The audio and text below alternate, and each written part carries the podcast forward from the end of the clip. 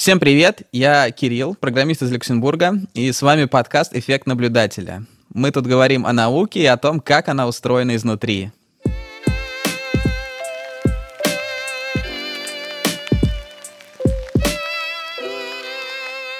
Всем привет, я Андрей, математик из Петербурга, Сегодня у нас в гостях Диана Владимирова, сотрудник Института географии и постдок в Британской антарктической службе в Кембридже. Диана глициолог, то есть она изучает ледники, снег, э, всякое холодное, что вокруг этого связано. Ну и по нынешним временам, к сожалению, то, что недостаточно холодное. Ну и вот обо всем этом мы сегодня и будем говорить. Привет, Диана. Да, всем привет. Можно я еще чуть-чуть там добавлю к определению? Ну, скорее такой только на чуть-чуть галлициолог. Вот, скорее я бы это назвала больше как палеоклиматолог. Потому что все-таки больше я изучаю климат прошлого, но посредством ледников. Вот, поэтому я где-то между. Еще с нами наш корреспондент из Базеля Илья. Привет, привет, я Илья, я нейрофизиолог из Базеля. И для разогрева мы попросили Диану рассказать о какой-то свежей новости из ее области мы обсудим работу, опубликованную летом в геофизическом журнале Earth's Surface коллективом авторов из Америки, Франции и России. В работе описано, как пылевая буря в Сахаре, длившаяся всего один день, в марте 2018 года ускорила таяние ледников в Кавказских горах на 23 дня.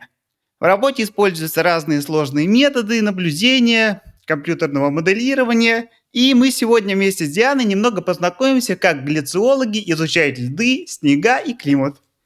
Диана, расскажи, пожалуйста, немного про новость, а потом мы уже перейдем к твоим собственным исследованиям. Да, действительно. Смотрите, Кавказ классный и очень ценный для нас регион, правильно, потому что, ну, наверняка многие бывали и в Красной Поляне, и вы, конечно же, понимаете, что с кавказских ледников берут начало прекрасные чистые реки, которые питают наши плодородные земли юга России. Поэтому с точки зрения Кавказа как водного ресурса и как ледникового, это такое ключевое место, которое, конечно, стоит изучать. Про пыль, пылевая буря, откуда она пришла, эта пыль вообще-то пришла из Сахары, и я, кстати, кстати, пока с вами обсуждала новость, когда мы готовились к подкасту, мне кажется, опечаталась и могла прислать новость, что пыль была из Самары. Но нет, она была не из Самары, она была из пустыни Сахары, северное побережье Африки. Ну и представьте, какой мощности был атмосферный перенос, чтобы пылевые частицы проделали свой путь в атмосфере из Северной Африки аж к нам на Кавказ, пересекая всю Турцию. Вот. Короче, крутое путешествие. И почему происходит такой сильный перенос? Почему это все так интересно изучать? Потому что на самом деле есть э, экспериментальные доказательства и данные наблюдений, которые предполагают, что в последние несколько десятилетий, ну, последние лет 20-30, интенсивность этого самого атмосферного переноса увеличивается. То есть к нам будет больше, все больше приносить пыли из Сахары. И эта пыль откладывается на ледниках прекрасных, белых, сверкающих своей снежной поверхностью, которые вообще-то обычно солнечный свет отражают, а пыль, поскольку она имеет ну, такой желтовато-коричневатый цвет, это затемнение заставляет больше тепла поглощаться на поверхности снега и поверхности ледников, и это вызывает большее таяние. Ну и 23 дня, как вы понимаете, это существенное сокращение и лыжного сезона, и существенный, собственно, сбой в том, когда у нас стоят ледники, как у нас меняется режим рек и режим водоснабжения. И нам, собственно, почему важно было это изучать, потому что, смотрите, всего один день, да, так сильно повлиял на годовой ход вообще водного снабжения. Вот. И нам важно, собственно, понять, как это будет происходить, есть ли опасность того, что это будет повторяться все более часто в ближайшем будущем, как нам к этому приспосабливаться. И еще наша роль как глициологов и палеоклиматологов в том, что мы, собственно, те же ледники мы можем пробурить насквозь найти там доисторические слои пыли, да, то есть те, которые были до периода и метеонаблюдений, и вообще активного изучения Кавказа, и понять, как оно там было в прошлом. Были ли такие же периоды активного атмосферного переноса, что там происходило с таянием ледников, и насколько вообще для нас это страшно в настоящем? Вот, в принципе, такая новость. А методов действительно было много. Там э, почему, как определили эту пыль, как вообще считали ее площадь покрытия, как поняли, откуда она пришла. Это были спутниковые наблюдения. То есть, ну, буквально как бы просканировали весь Кавказ и, собственно, по цвету в разных спектрах поняли, ага, вот тут пыль лежит, посчитали ее площадь и, и потом измеряли толщину снежного покрова и э, включали в модели э, снежной толщи, по которым рассчитывали, насколько, собственно, эта степень затемнения сокращает количество дней, когда снег лежит и не тает. в году. Вот так. Глобальное потепление и э, всякие изменения климата частенько в СМИ связывают, что вот мы люди, значит, все такое. С другой стороны, есть противоположная точка зрения, что это некоторые циклические процессы, что подобные вещи уже случались. И в частности, с э, вот, переносом песка звучит так, как, ну, наверное, есть какой-нибудь человеческий фактор в смысле того, что мы как-то меняем атмосферу, что-то там, наверное, происходит. Но в целом перенос песка из одной части в другую, ну, как-то без нас произошел, вроде бы, или нет? Ну, как часто в науке бывает, и те, и те правые, и те, и те неправы. Ну, и мне все как-то хочется, что в прекрасной России будущего фраза «глобальное э, потепление» не будет иметь места, а будет звучать фраза «глобальные изменения климата». Тут штука в том, что, ну, действительно, у нас сейчас мы живем в эпоху глобальных изменений климата, и частью этих глобальных изменений климата является глобальное потепление, то есть повышение температуры океана атмосферы. И другой частью этих глобальных изменений климата является э, изменение атмосферной циркуляции, что выражается, собственно, ну, как бы в нетипичных ветрах, атмосферном переносе большого масштаба и как раз в его интенсивности, вот в том, что у нас, э, ну, ту же пыль приносит все более часто из таких отдаленных регионов. Вот, это, пожалуй, как бы единственное, с чем мы определимся. Так вот, эти глобальные изменения климата происходили действительно в прошлом и действительно с некоторой периодичностью. Ну и, не знаю, самый как бы, такой простой понятный пример э, на поверхности – это ледниковые периоды, которые действительно выглядели как в мультике, там, с мамонтом, с желудем, с своей вот всей штукой и антуражем. Эти периоды, ну вот мы по данным антарктического льда знаем, по крайней мере, смогли восстановить климатическую историю Земли за последние 800 тысяч лет. И вот за эти 800 тысяч лет было 8 ледниковых периодов. Они длились, ну, по разным оценкам, от 90 тысяч лет до сотни тысяч лет. Между ними были межледниковья, то есть теплые периоды, примерно так по 10 тысяч лет. И мы сейчас живем в одном из таких межледниковий, который называется Голоцен. Но штука в том, что оно началось 11-12 тысяч лет назад.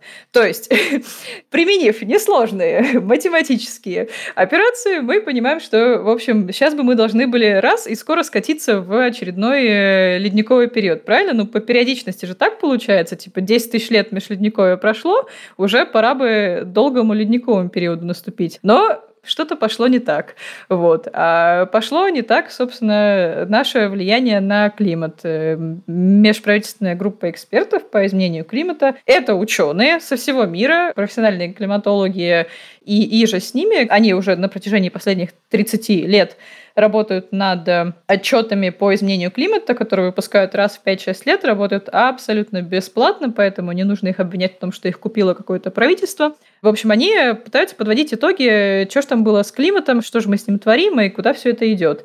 И вот по этим международным отчетам получается, что уже абсолютно доказано, что за последние десятилетия это абсолютно точно человеческое влияние на климат посредством как мы все знаем, выбросов парниковых газов. И это не только глобальное потепление, это, в принципе, смещение, скажем так, баланса естественных сил в климате. Ну, то есть, короче, климат на Земле действительно развивается циклично, и у него есть какое-то, скажем так, равновесное состояние. То есть система меняется, но она сама же себя и приводит в равновесие. Вот. А мы как бы в эту систему добавили лишний компонент. И лишний компонент – это много-много парниковых газов. Столько, сколько бы не было в атмосфере без нашего участия. Ну, собственно, мы как бы откопали захороненный углерод, да, который был в ископаемом топливе, и его выпускали в атмосферу из недр Земли. И этот лишний компонент, он, собственно, приводит в дисбаланс всю климатическую систему. Поэтому мы видим за последние там, несколько десятков лет и вообще в последние годы э, у нас все чаще в новостях проскальзывает, что вот то у нас там снег э, в Турции летом, то у нас какие-то там тайфуны на побережье США, то у нас э, наводнения в Сибири. И вот эти все все более частые катастрофические природные процессы, изменение атмосферной циркуляции и глобальное потепление, это вот все объединяется одним большим термином глобальное изменение климата, вызванное человеком. Слушай, а ты вот говоришь, что ледниковые периоды, то есть порядок временной типа там 10 тысяч лет, а сейчас влияние человека это какие-то ну, десятилетия, там, может, сто лет. То есть нам наши Э, ну, тут мы уже будем потихоньку переходить к методическим вопросам. Мы вообще можем как-то вот в таких временных промежутках действительно оценивать, что такого никогда не было, что там, за 30 или там, за сколько, за 50 лет у нас идет такой скачок, и мы при этом уверены, что он вот, человеческих рук дело, и такого никогда не было. Ну да, я понимаю, вопрос разумный, и действительно в голове сложно уложить, и вообще сложно представить, что такое 10 тысяч лет для межледниковья или там 100 тысяч лет для ледникового периода, вообще какая-то нереальная цифра. Наше активное влияние на климат – это последние века два-два с половиной с момента изобретения парового двигателя и активного использования ископаемого топлива. Да? То есть ну, несравнимые масштабы. Как бы мы измеряем свое действие не столько временем воздействия, сколько как бы последствиями, которые это вызовет. Тут такая штука с парниковыми газами, что у них есть ну, какое-то время присутствия в атмосфере. Что это означает? Что как бы вот мы их выпустили, да, и они совсем не сразу распадаются. Даже если мы вот прямо сейчас, да, представим, что мы выключаем все заводы, пароходы, транспорт, вообще прекращаем выбросы парниковых газов, вот полностью – все равно они останутся в атмосфере еще на какое-то время. Но вот один из самых сильных парниковых газов – это углекислый газ. Мы о нем часто слышим, и многие эффекты от потепления, от выбросов мы меряем именно в эквиваленте углекислого газа. Так вот, его время существования в атмосфере по разным оценкам от нескольких десятков до двух сотен лет – Ребята, два века. То есть, представляете, вот все, что мы сейчас навыбрасывали да, в атмосферу, даже если, еще раз, если мы вот прямо сейчас прекращаем использование всей нефти и газа, и угля, там, и торфа, и всего этого дела, э, все равно то количество углекислого газа, которое есть в атмосфере и которое сейчас ее разогревает, будет там находиться еще несколько десятков лет, вплоть до двух веков. Э, вот почему мы, собственно, говорим, что как бы наше влияние измеряется последствиями.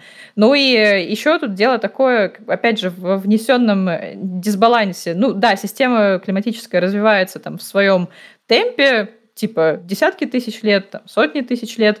Но еще раз, мы как бы, ну, условно говоря, единомоментно вот в этот естественный цикл внесли очень сильный дисбаланс. И это будет иметь отложенные последствия. И это уже на нас влияет и на нашу жизнь.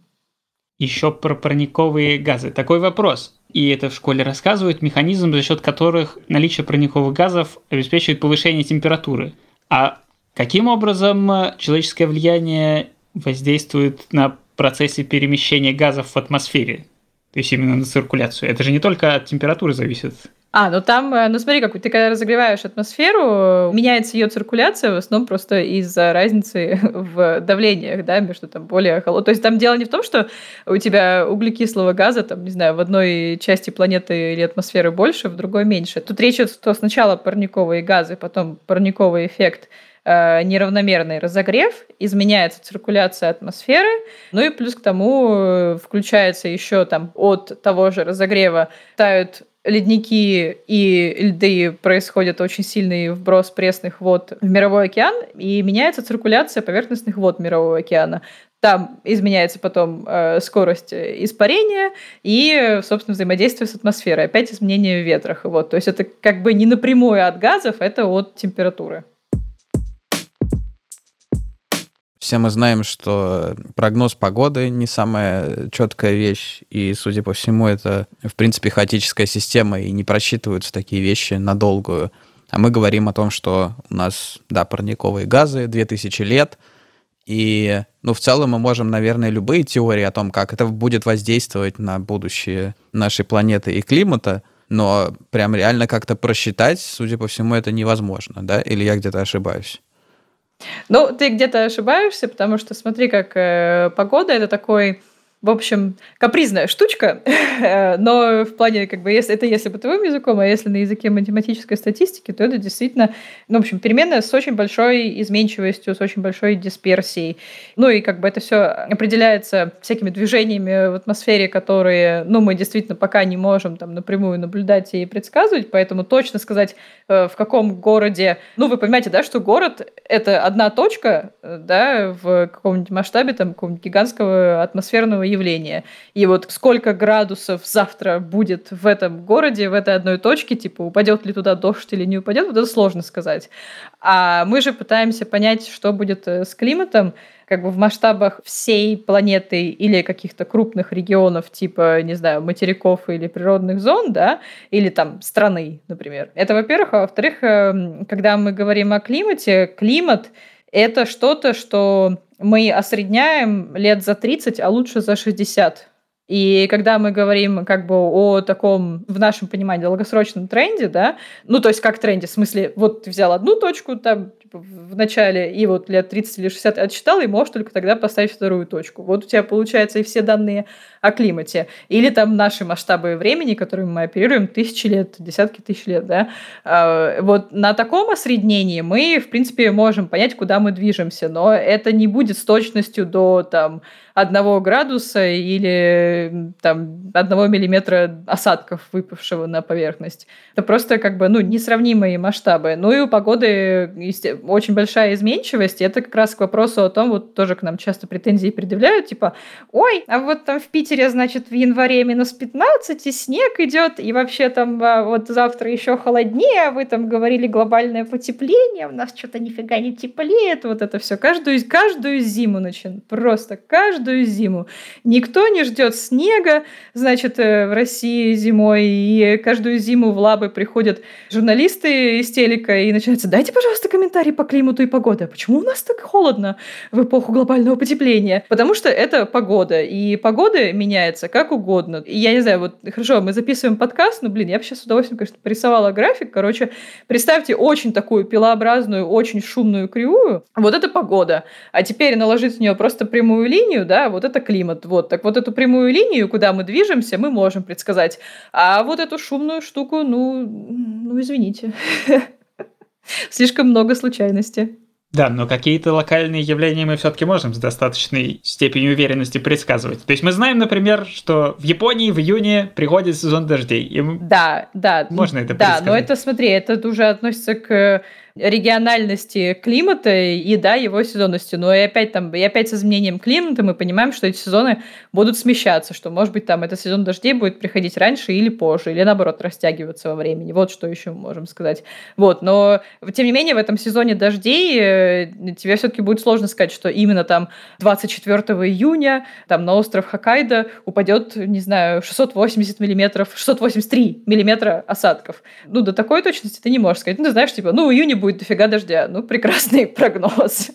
Хорошо, это мне напоминает, ну, анекдотическую историю, которая связана со станциями, которые наблюдают за наличием радиоактивных изотопов в атмосфере. Они по всему миру расставлены, и есть э, пара станций, одна в Дубне, другая в Мельбурне, которые, в частности, меряют содержание бериллия-7. И есть э, такое статистическое наблюдение, что когда там одновременно в Дубне и в Мельбурне достигает какой-то критический уровень, то это значит, что в штате Керала ровно через 20 дней будет идти проливной дождь. Потому что вот, значит, атмосферные потоки где-то там высоко от экватора расходятся на север, на юг. В атмосфере высоко берили, которые они несут, под воздействием космического излучения превращается в свой изотоп. И вот он, когда в Дубне и в Мельбурне на севере и на юге засекается, то, значит, мы знаем, что сейчас оно вернется обратно на юг, ну и сойдется где-то как раз в Индии.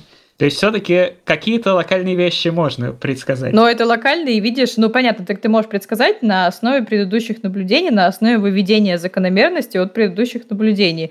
Собственно, это то, почему нам нужно изучать климат э, прошлого, нам нужно понять все закономерности э, в прошлом, как там работала эта мегасложная климатическая система, чтобы понять, как там новый компонент, э, привнесенный нами, скажется на ее изменениях в будущем. Вот это, да, очень хорошая аналогия, но это здесь, я думаю, это просто пример пример такого ну, как тебе это, может быть, это еще к вопросу, что корреляция не обязательно означает причинно-следственную связь, то есть это, ну, типа, классное совпадение, и да, действительно, не знаю, частицы э, бериллия, возможно, просто выступают как ядра конденсации, да, это просто какая-то частичка воздуха, этим может быть... Но это скорее как маркер такой. Да, этим может быть и пыль, этим может быть и вообще любой аэрозоль, как бы на каждой из этих частичек формируется капелька дождя, или там, если это в более холодных регионах, формируется снежинка. Вот оно и выпадают. Да, у меня как раз вопрос к той теме, с которой мы начали, про атмосферный перенос песка и прочего. Насколько мы вообще можем такие события предсказывать? Насколько я знаю, песок из Сахары переносится через Атлантический океан, где-то там сыпется в Южной Америке и снабжает минералами эти тропические леса, которые там находятся. Есть такое дело. То есть это какое-то систематическое явление, по которому мы понимаем. То есть перенос э, вдоль э, широты, на какой-то, видимо, традиционно, он постоянно случается, и, видимо, там не маленькие масштабы, раз это как-то считается сильно влияющим. То есть насколько вот этот перенос из Сахары на Кавказ э, типичен, нетипичен, насколько можно вообще предсказать, что это произойдет? Но он точно случался, опять же, по образцам кавказских ледников и из прошлого, собственно, то, что мы изучаем, там, из глубинных слоев, мы совершенно точно там находили полевые слои. И по составу пыли мы поняли, что это точно была пыль из Сахары. Такое сто процентов случалось. А в прошлом э, периодичность э, пока непонятна. Как сейчас это все предсказывать? Ну, у нас есть э, модели Э, современные атмосферные циркуляции, и есть, собственно, способы слежения за тем, куда перемещаются воздушные массы. Ну и тут нужно понимать интенсивность переноса, и дальше ты рассчитываешь просто, что вот там, ну, тяжелые частицы по-любому, какой бы сильный ветер не был, осядут где-нибудь там в Африке или, ну, максимум в Средиземном море, э, более легкие донесутся. Дальше вопрос, куда они донесутся. И дальше ты начинаешь просто как бы соотносить э, эти самые модели циркуляции атмосферы с, с этими частицами и понимать, насколько сейчас, насколько мощный ветер и в какую сторону он дует. То ли там в Южную Америку, то ли условно через Турцию на Кавказ.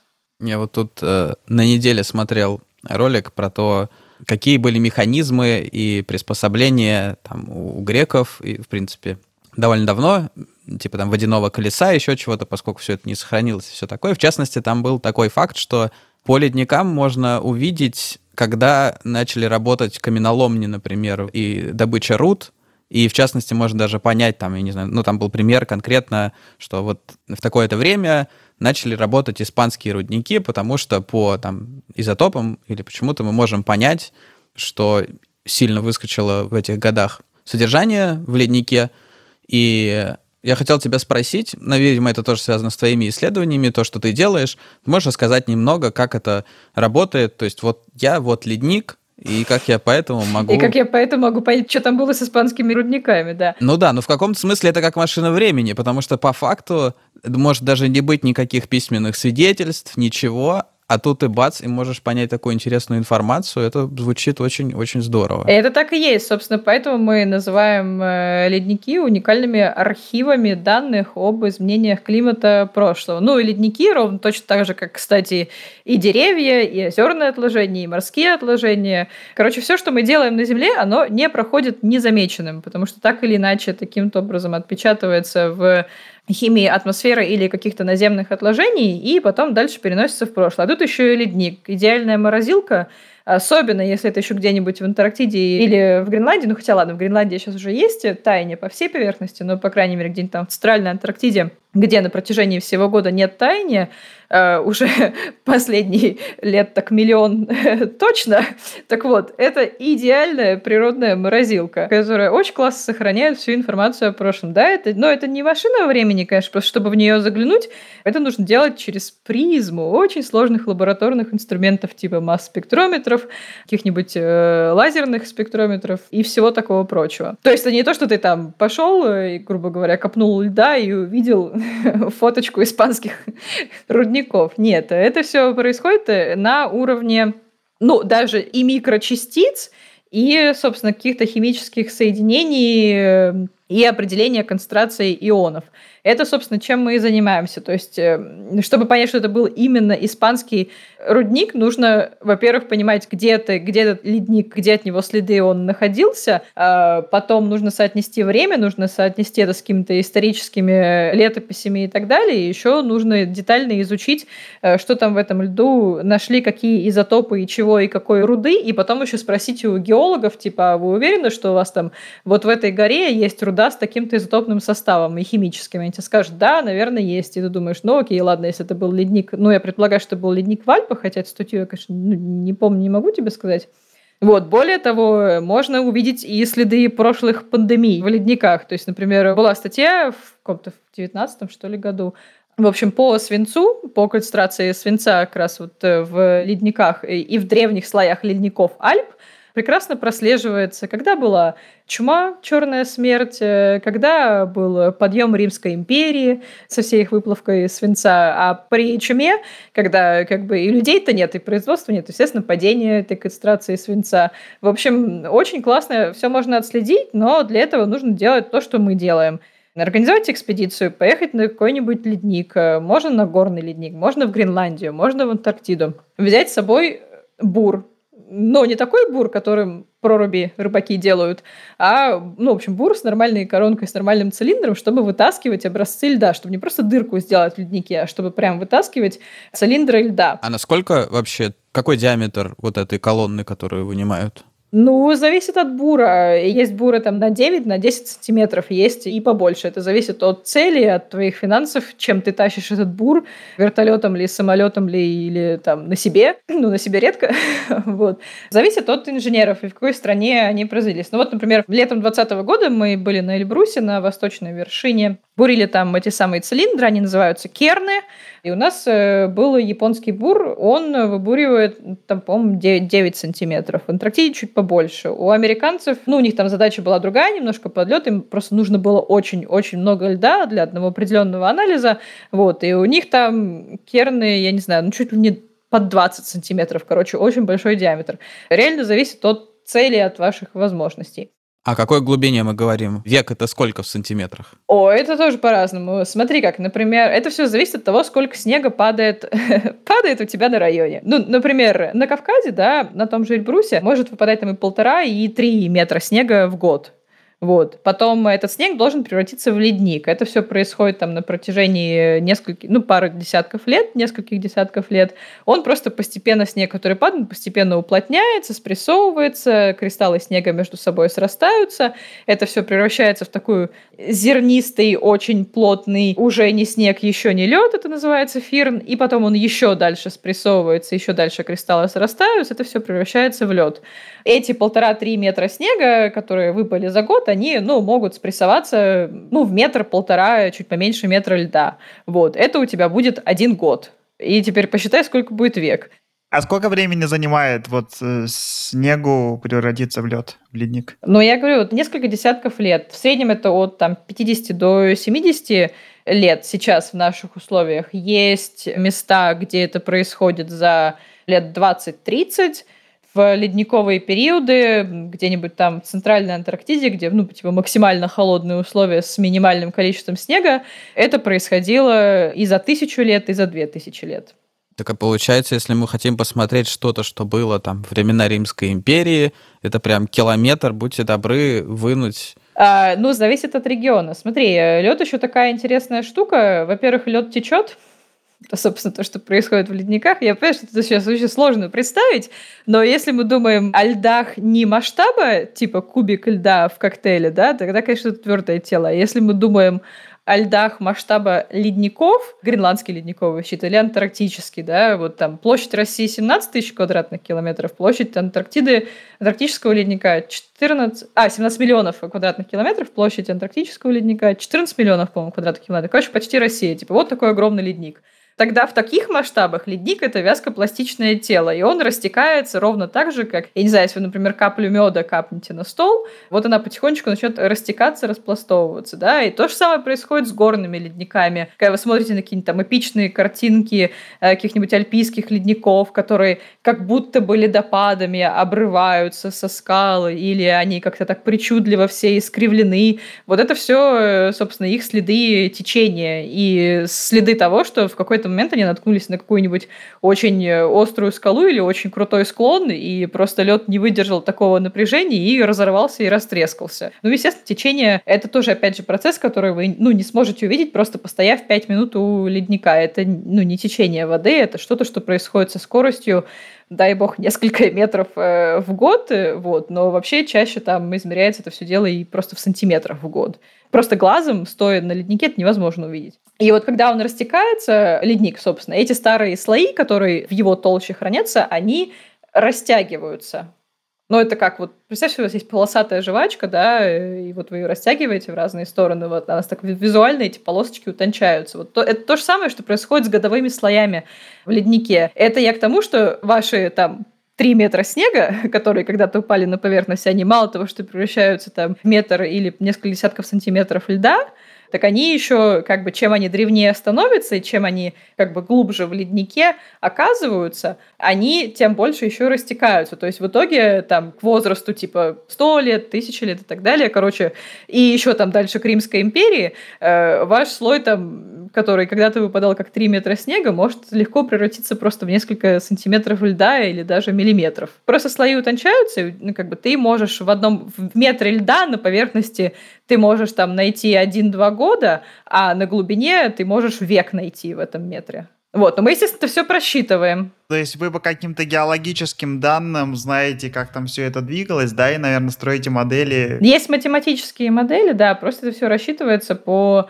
ну, это называется условия на ложе ледника, ну, короче, на чем ледник сидит, лежит, течет, вот та там скала, гора, не знаю, материк, где, где он лежит, а вот по этим условиям, по рельефу, по его плотности, по вязкости, все это можно, да, рассчитать, ну, и нужно еще самое главное, что нужно учитывать, это сколько, в конце концов, снега выпадало на поверхности. Эти данные как раз мы тоже извлекаем из кернов, там, из химии, из химического состава. Мы можем э, как бы продатировать лед. Есть несколько способов датирования, и по датированию мы понимаем, ага, вот такая толщина годового слоя, значит, мы можем это перевести в как бы в эквивалент, сколько снега выпадало по плотности, и, значит, можем понять, с какой скоростью он течет. Сначала химический анализ, потом математический расчет. Значит, мы вынимаем керн. Ага. То есть у нас большая колонна, да? Или как этот керн выглядит? Ну, это реально выглядит там 10 метров снега. Льда. Ну, сначала снега, потом очень спрессованного снега, который называется фирн, потом льда. Короче, это вынимается там метр за метром. Понимаешь, смотри, вот, например, э, мы бурили ледник э, на восточной вершине на Эльбрусе прошлым летом, пробурили ледник насквозь, у нас получилось 90 метров льда. 90 метров толщина ледника. Нет бура на земле, который был бы 90 метров длиной. Ну, прикинь, как его тащить? Чем? Вертолет такое дело не поднимет. В Антарктиде толщина льда в центральной части 3,5 километра. Ты можешь себе представить обсадную трубу какую-нибудь 3,5 километров, как это все поднимать и тащить? Поэтому, чтобы бурить, это все делается как бы по секциям, типа метр за метром. Ну, это проще всего так объяснить. То есть ты как бы опускаешь вот свою буровую колонку, которая, ну, выглядит просто как обсадная труба с э, ножами на конце. Блин, я так сейчас просто объясняю. Мне кажется, вот у меня бы сейчас там, не знаю, сидел бы рядом какой-нибудь коллега, который занимается бурением ледников или глицологами, просто сейчас тухлыми помидорами забрасывали. Ну, я надеюсь, хотя бы это будет понятно. А у меня вот сразу возникла мысль. Был ли момент, когда перепутали метры? Представляешь? Бурили-бурили, сложили их и забыли промаркировать. Слушай, это очень провокационно, потому что мне сейчас нужно будет подставить кое-кого из своих коллег. Да, бывало. Бывало. Но самое страшное, как бы, дно э, с поверхностью перепутать. Ну, типа, лед, ну, он же просто лед, да, ты же не поймешь, где там где там донышко, где там поверхность, вот. И ты как бы типа, а как он был, вот так или вот так, непонятно. Эм, такое бывало, да, маркировку путали, но в основном пытаемся все этого избегать, потому что тогда получается, что все экспедиции вообще и вся затрата там бюджетных средств на науку теряют смысл. Ну и в конце концов, ну мы же не дебилы. Мы, конечно, сидим там высоко в горах, страдаем от горной болезни, у нас тупеют мозги, это правда. Но поэтому у нас и несколько человек в экспедиции, чтобы, знаете ли, один э, писал циферки, а другой его контролировал. Так что все нормально, мы следим за всем. Ну и вообще всегда у нас есть куча шпаргалок, когда мы лед обрабатываем, где должен быть вверх, и есть какие-то неменяемые, неприкасаемые правила, типа, ну, там, вверх всегда в правой руке ты держишь. Ну, вот такие вещи, это, ну, практически, там, не знаю, типа, дисциплина, как на корабле или в армии. Ну и то есть вы вынимаете вот метр за метром керны и дальше их какие-то ящики упаковываете, маркируете, да, как это все упаковываете? Да, да, ящики, ну вот в Дании, там с датчанами в экспедиции в Гренландии мы упаковывали их в ящики для мороженого. На Эльбрусе мы упаковывали их в ящики для органов. Кому как повезло, да, кто что использует. Вот. Главное, чтобы термоизоляция была хорошая. Для чего этот ящик изначально был изготовлен? Кому какая разница, правда? Да, это все упаковывается, ну, сначала как бы в индивидуальные э, пакеты, такие пластиковые рукава, они запаковывают, ну, сейчас серьезно, да, они, естественно, запаковываются, маркируются. Мы знаем, где у него вверх, где низ, мы описываем сразу в поле и длину, и вес, чтобы узнать плотность, и вся маркировка сохраняется. Там же ведем э, журнал и в электронном виде, и в бумажном. Ну, бэкап никто не отменял. И это все аккуратненько складируется в ящики, да, последовательно, и потом просто привозится в какое-нибудь холодное хранилище, желательно поближе к месту, где есть лаборатория. Ну вот в Москве, например, в Институте географии, в здании на Старомонетном, там же есть у нас и холодильник, э, собственно, где хранятся наши образцы. Вот. И сейчас мы, когда завершили экспедицию, буквально там на следующий день уже грузовичок-морозилка доехал, когда вертолет снял с вершины нас, грузы и образцы, буквально там на следующий день э, ночью грузовичок, который встречал вертолет, он довез э, керны в прекрасном сохранном состоянии. Они сейчас э, хранятся, ожидают, в общем, своей очереди на измерение. Дальше это все попадает в лабораторию, и в лабора... ну, как бы начинается все в той же морозилке, обработка льда, нам нужно его распилить на образцы, эти образцы опять подписать, промаркировать, в общем, все, все это сделать. И дальше все приносится в исследовательскую лабораторию, где в зависимости от метода измерений ты определяешь, и какого размера образцы, и как долго все будет измеряться, и там уже дальше начинается та самая магия, когда мы буквально смотрим в прошлое э, по средствам разных химических, газовых и прочих э, анализов. Можешь поподробнее рассказать про свое исследование, собственно, зачем все это путешествие? Зачем все это? Да, я тоже иногда задаюсь этим вопросом. Вообще, зачем мне все это? Когда тебе холодно, где-то на леднике ну, ты сидишь. знаешь, смех смехом вообще да, бывает такое, что там, типа, вот в очередной раз пальцы отморозила и думаешь, ну и, ну и зачем мне все это? Могла бы, ну, типа, август месяц, какого черта? Кроме шуток, в общем, мое исследование, у меня специализация на парниковых газах, на этих самых пресловутых, на метане. Раз мы, э, значит, ратуем за определение, да. для меня парниковые газы и глобальное потепление — это одинаково абстрактные названия. Что такое парниковый газ? Э, любой газ, который э, способен разогревать атмосферу. Самый главный парниковый газ, самый, который больше всего в атмосфере, который э, больше всего воздействует на температуру, это водяной пар. Потом идет углекислый газ, потом метан, вот, потом все остальные газы, они идут там от человеческой деятельности, идут от естественных источников, э, типа... А разогрев это от солнца, просто меняется состав атмосферы, и поэтому больше держится тепло. Там, да? Они, Или... ну не совсем от солнца. Короче, они удерживают то тепло, которое отражает земная поверхность обратно в космос. Они не дают э, теплу уходить. Парник. Понятно. Короче, метан – третий по силе парниковый газ. Основной источник метана – это тропические болота. Ну и другие болота, естественно. Как бы тропические болота, в смысле там леса Амазонки, да, как мы понимаем. Вот. А обычные болота – то, что мы там у себя в Сибири представляем, вот это как бы реальное болото, то, что называется, в более северных широтах. Довольно много метана исходит от крупного рогатого скота, от жвачных животных. Вот одна корова в год выпускает столько же метана, сколько одна машина. А, рисовые поля, поскольку это затопленные поля, они тоже выбрасывают довольно много метана. Ну и дальше всякие источники типа промышленность, свалки, какое-нибудь горение биомассы, это естественные пожары и те, которые вызваны человеком. Иногда от извержения вулканов все происходит, но это очень эпизодически. Не надо, пожалуйста, говорить, что вулканы влияют на климат больше, чем люди. Нет, вулканы возникают раз там в какие-то десятилетия, в какие-то года, а люди постоянно влияют. Вот. Так что мы несравнимо больше, чем вулканы на все это дело воздействуем. Вот. И почему, собственно, метан такой э, интересный там, в плане изучения и в, особенно в плане взаимодействия парниковых газов и там потеплений прошлого, потому что у метана вот то самое время присутствия в атмосфере, про которое мы там говорили, про а, углекислый газ, да, что он вплоть до двух сотен лет живет в атмосфере. У метана все попроще, потому что у него время присутствия в атмосфере всего 9 лет ну, в среднем 9 лет. Что для нас это означает? Как, почему нам интересно в прошлом на это смотреть? Потому что мы можем увидеть очень быстрые изменения климата. И мы можем понять, что там было первое, все-таки парниковые или газы, или повышение температуры, что на что влияло э, в естественных условиях до влияния человека. Потому что метан очень быстро, за счет там, его короткого времени присутствия в атмосфере, он очень быстро реагирует на изменения климата. И э, как я это изучаю, собственно, мы с коллегами, вообще-то правильнее будет сказать, не только я там одна сижу и все это изучаю, Дело в том, что лед ледниковый – это, собственно, уникальный архив воздуха прошлого. Каждый образец льда из ледников, ну, это не просто там чистый прозрачный лед, э, у него есть, э, если вы посмотрите его там тонкую секцию на просвет, вы увидите маленькие пузырьки. И вот эти маленькие пузырьки – это не что иное, как э, захваченный во льду и сохраненный там через сотни тысяч лет воздух прошлого. Наша задача этот воздух извлечь и в лаборатории измерить э, его состав.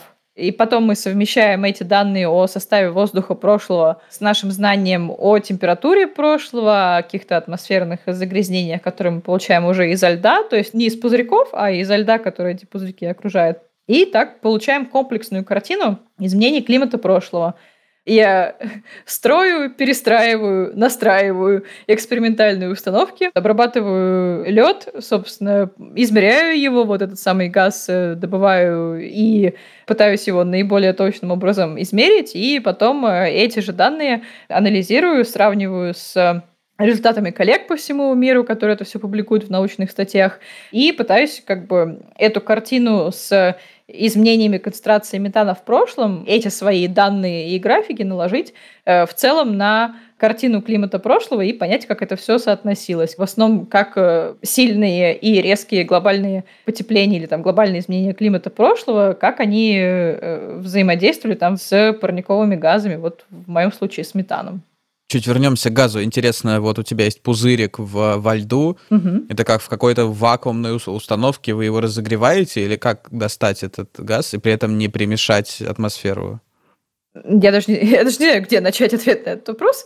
А, ну, начну, пожалуй, просто с метода, которым мы все это делаем. Чтобы нам получить как бы, данные о климате прошлого в очень высоком разрешении, нам нужно, естественно, как бы в очень высоком разрешении лед померить. Это означает, что мы уже там, ну, не можем себе позволить такую роскошь, как там взять метр льда, его скинуть в какое-нибудь ведро, расплавить и как-то его измерить. Вот. Нет, так не получится. Нужно брать там по сантиметру или по миллиметру.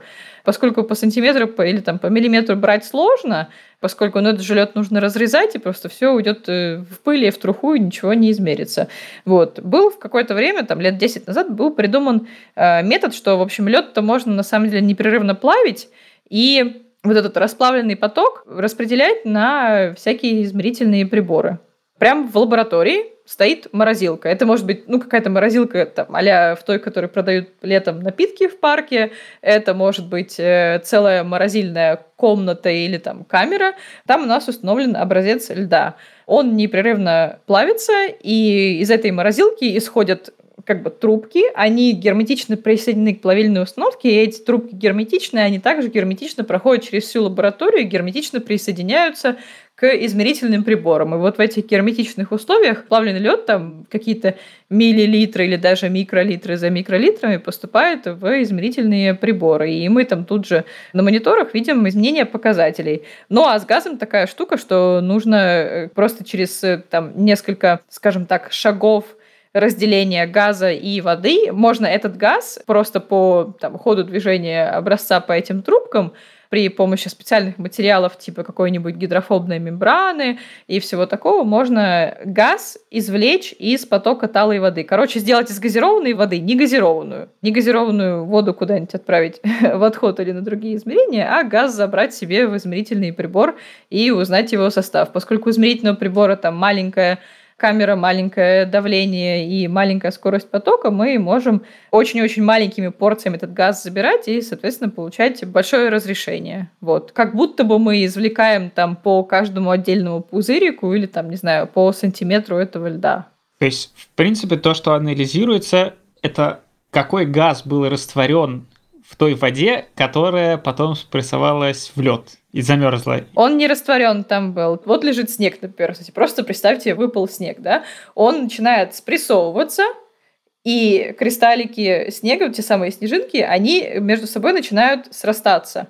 Между этими кристаллами есть какие-то воздушные поры эти воздушные поры все еще сообщаются, поскольку они не закрыты, они все еще сообщаются с атмосферой. И потом проходит какое-то время, и эти кристаллы настолько срастаются, настолько спрессовываются, что поры замыкаются. И вот в этих замкнутых порах э, захватывается воздух из атмосферы, который был над этим там снегом в момент его выпадения. Вот это и есть те самые пузырьки, которые мы потом находим во льду, и там нет растворения, там просто прямой захват воздуха. И э, эти пузырьки мы потом, собственно, наша задача их э, добыть газ из них и проанализировать. Здорово. Довольно трудоемкий процесс. О, да. И, например, в какой-нибудь астрономии У нас, ну, есть, э, господи, как это называется?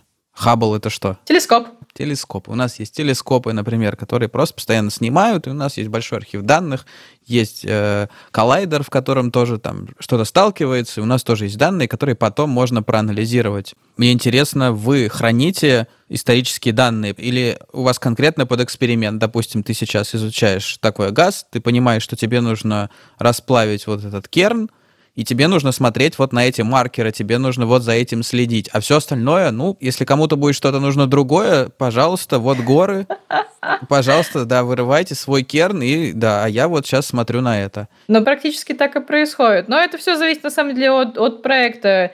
Бывает такое, что у тебя ледник буквально за углом, я не знаю, если ты там живешь где-нибудь во Франции в районе Альпы, и у тебя там, знаешь, вся экспедиция на машине выехал, вот, пошел пробурил, ну, конечно, там сейчас французские коллеги скажут, ага, конечно, так не происходит, там это все стоит денег, вот. Э, нет, это все зависит от проекта. Например, в Антарктиду ты просто так не съедешь. Во-первых, тебе нужно дождаться лета в южном полушарии, вот, там, снарядить, э, не знаю, пароходы, самолеты, и еще и какие-нибудь сано-гусеничные походы, чтобы тебя еще в центр Антарктиды довезли. Ну, в Гренландии опять нужно дождаться лета только в северном полушарии, и, ну, и там тоже полетели сначала международными авиакомпаниями, а потом просто с американскими военно-воздушными силами до лагеря. Вот. Короче, нормальное такое такси. На Эльбрусе это дело там договориться с вертолетчиками. В общем, оплатить вертолетное путешествие на вершину Эльбруса, которое стоит как крыло от самолета. Ну да ладно. Зависит это все от проекта. Каждый раз перед тем, как затеяться куда-нибудь поехать в горы или на полюса, и, конечно, мы там с коллегами, в зависимости от того, кто вливает финансирование и кто вообще заинтересован в этом районе там, в рамках своих научных исследований, да, обсуждают, что вот, типа, я хочу, там, не знаю, измерить, например, сажу, а я хочу там измерить морские аэрозоли, а я хочу измерить газ, а мне там нужны стабильные изотопы воды.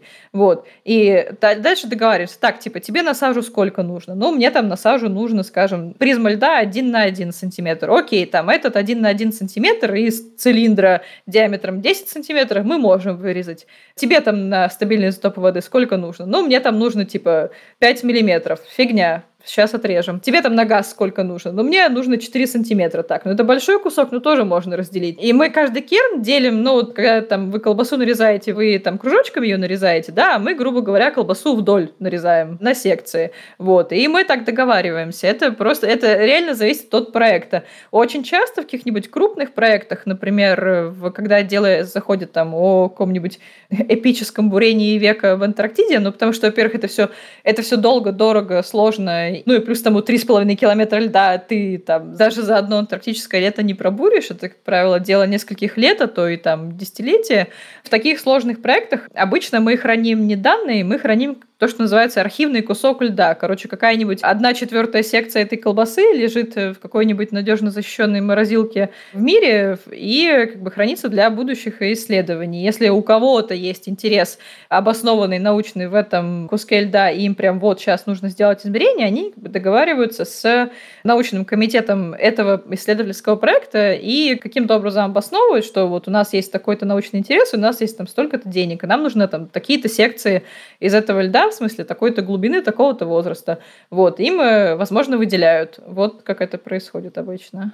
А ты действительно знаешь такие ситуации, что действительно выделяли, или это как бабушки, знаешь, дарят микроволновку, она накрывает ее красивой скатерочкой, и она там стоит. Ой, не-не-не, не, конечно, выделяли. Ну, в Гренландии, вот и я когда была ну, в аспирантуре в Дании, мне там посчастливилось поучаствовать в международном э, проекте бурения в Гренландии, да, там есть архив. Ну и предыдущие проекты, которые были реализованы в той же Гренландии, да, довольно часто приходили запросы, типа, вот нам нужен там из архива такой-то кусок. И, ну да, конечно, давайте, типа, мы уже все измерения свои провели, и, конечно, кусок иначе просто будет лежать веками веками. А вот раз уж мы тут сравнивали ситуации в астрономии и в ядерной физике, насколько вообще в науке о ледниках, ну и более общо в целом в климатологии, насколько вообще большие есть объемы свободных данных, big data, который может любой исследователь обратиться и что-то там сам покопаться? Есть. У нас, э, ну, короче, это один из э, больших, в общем, пунктов обсуждения, что нам, наверное, ну, как и многим областям науки, в разных, э, в общем, там, научных комитетах сейчас очень часто поднимается вопрос о том, что давайте уже сделаем открытый доступ к данным, даешь открытый доступ к данным. Но у нас, видимо, такая как бы специфическая область, ну, там часто мы где-то там с коллегами, не знаю, изучаем, разговариваем, и как бы очень часто у нас такое ощущение какого-то голома, типа «моя прелесть никому не отдам», потому что, ну, как бы, понимаете, да, вот этот процесс, что тебе там нужно выделить э, исследовательский грант, заморочиться, организовать эту экспедицию, пробурить, блин, этот лед, найти, где его проанализировать, в итоге получить с него там три точки данных после, не знаю, там двух лет исследовательского проекта, и тебе потом просто говорят, типа, а ты можешь ими поделиться? И ты такой, нет, я не могу ими просто поделиться, потому что у меня там три года жизни и два мужа ушло, пока я эти данные добывала. Вот. И как бы бывают такие сомнения, но вообще это, конечно, неправильно. Нужно э, все как бы в открытый доступ. И сейчас очень такая классная у нас ну, какая-то этика, что ли, новая завелась, и в науке тоже есть новая этика. Всякий раз, когда мы публикуем статью, в конце научной статьи есть строчка или там какой-то параграф, который говорит, там, где доступ к данным. И вот они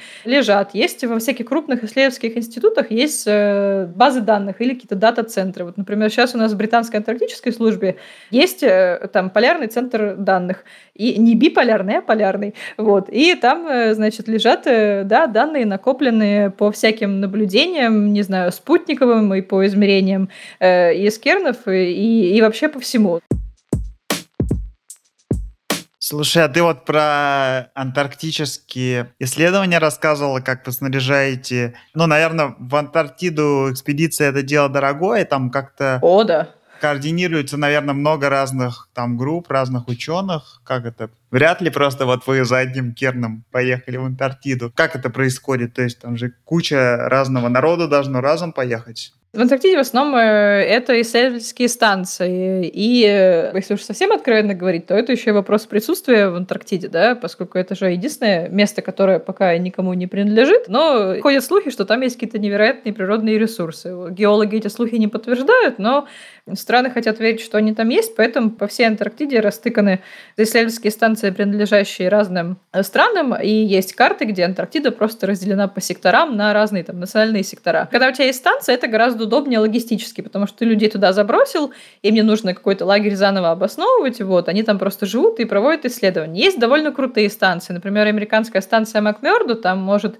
в летний сезон э, жить до тысячи человек, короче, это прям город. Там офигенные оборудованные лаборатории исследовательские, вот, ты просто приезжаешь, как в исследовательский институт, живешь, добываешь образцы, прямо там же все обрабатываешь, вот. Есть станции, которые похожи просто на полевые базы, то есть, ну, там можешь есть, спать, иногда согреться, и как бы все оборудование оборудование тебе для исследований нужно привозить с собой, ну или там какие-то образцы откапывать. А, бывают экспедиции и международные, бывают и станции международные. Есть Конкордия, например, это франко-итальянская станция. Франция и Италия вместе ее там как-то координируют, обеспечивают.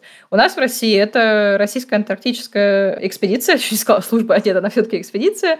Вот, она находится в НИИ Арктики Антарктики в Питере. Вот она занимается логистикой по всем нашим э, станциям. Вот в Англии, понятно, это британская антарктическая служба, тоже занимается логистикой и наукой по британским станциям. И как ты на станции коротаешь вечера?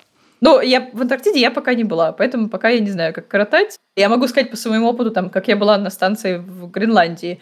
Вот, потому что ну, это примерно были те же самые условия. Тоже исследовательская станция, как бы центр э, огромного ледникового щита. Ну, то есть ты выходишь, вокруг тебя просто все белое, холодное, и а, типа, а на дворе июль. Вот такая, вот так занесло. Но там были классные возможности для вечера. Там можно было и какой-нибудь фильмец на проекторе посмотреть. Там была даже как-то защита какой-нибудь магистрской диссертации.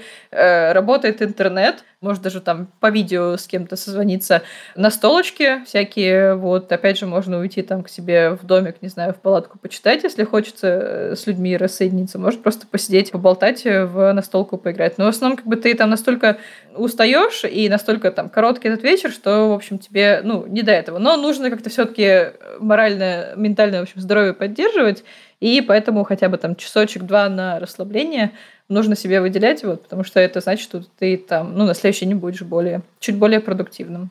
Раз уж мы тут начали говорить про Антарктиду, несколько лет назад активно все обсуждали бурение на озере Восток подледном. О, да. Что там нового слышно?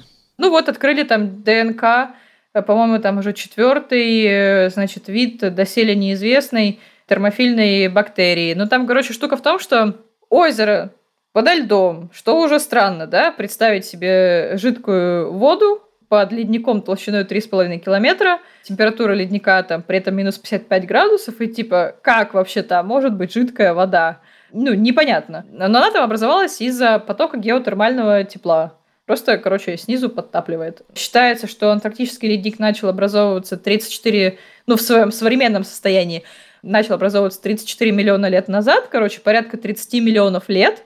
Та вода, которая там есть, и та среда, которая там есть, она никаким образом не взаимодействовала э, с тем, что мы сейчас видим на Земле. То есть ни, ну, ни с атмосферой, там, ни с микробами, ни с животными, ни с чем последние 30 миллионов лет. Этот объект, в общем, был уникальный, интересный и до сих пор есть, э, потому что там же вообще по-другому могла пойти эволюция жизни, если вообще там эта жизнь есть, в совершенно других условиях, потому что, во-первых, там как бы пересыщение растворено дофига газа, потому что он никуда не уходит, там же сообщения с атмосферой нету, там темно, и там э, совершенно по-другому происходит э, течение воды, если они вообще там есть. Ну опять же там как бы температурные условия, когда у тебя чуть теплее на дне и э, там чуть холоднее на поверхности, потому что сверху у тебя лед лежит. И, ну и по размерам эта штука примерно как Байкал, короче, просто уникальная среда.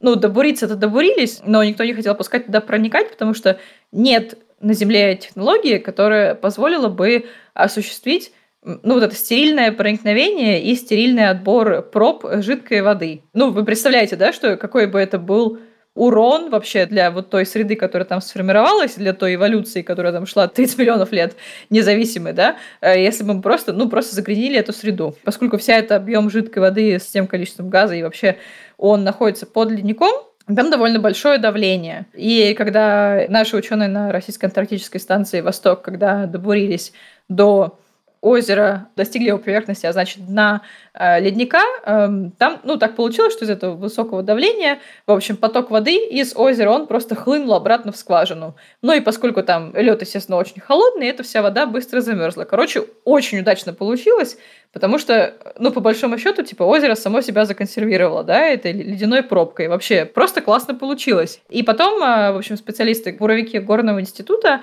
разбуривали эту замерзшую ледяную пробку, скажем так, э, и э, доставляли ее дальше ученым из э, Петербургского института ядерной физики, лаборатории крио и астробиологии, короче, то, что микробиологи, которые изучают жизнь на звездах и во льду.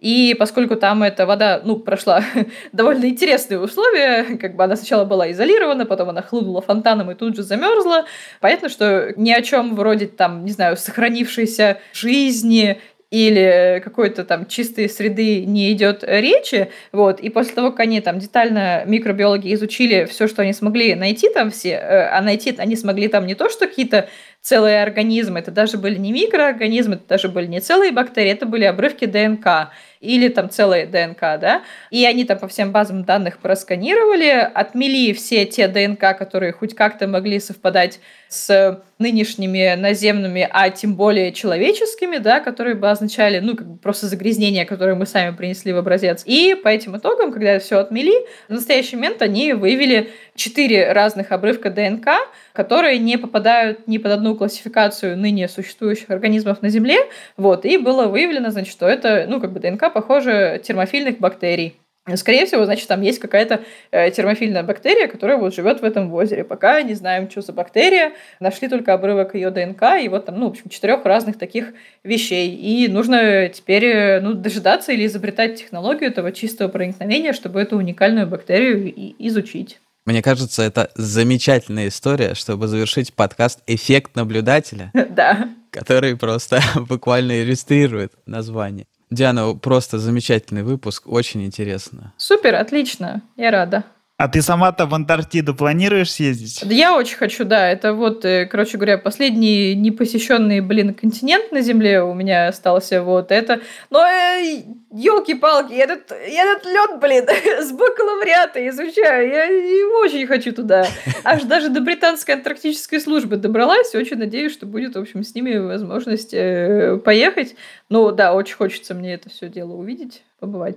Ну, тогда мы на прощание пожелаем тебе исполнения мечты, побывать в Антарктиде. Спасибо. И спасибо большое за интересный разговор. Присоединяйтесь в наш телеграм-канал, мы туда добавим Диану. И если у вас будут какие-то вопросы, приходите задавать их или просто напишите свой комментарий. Я хочу тоже в Антарктиду. Всем пока. Всем пока-пока. Пока-пока.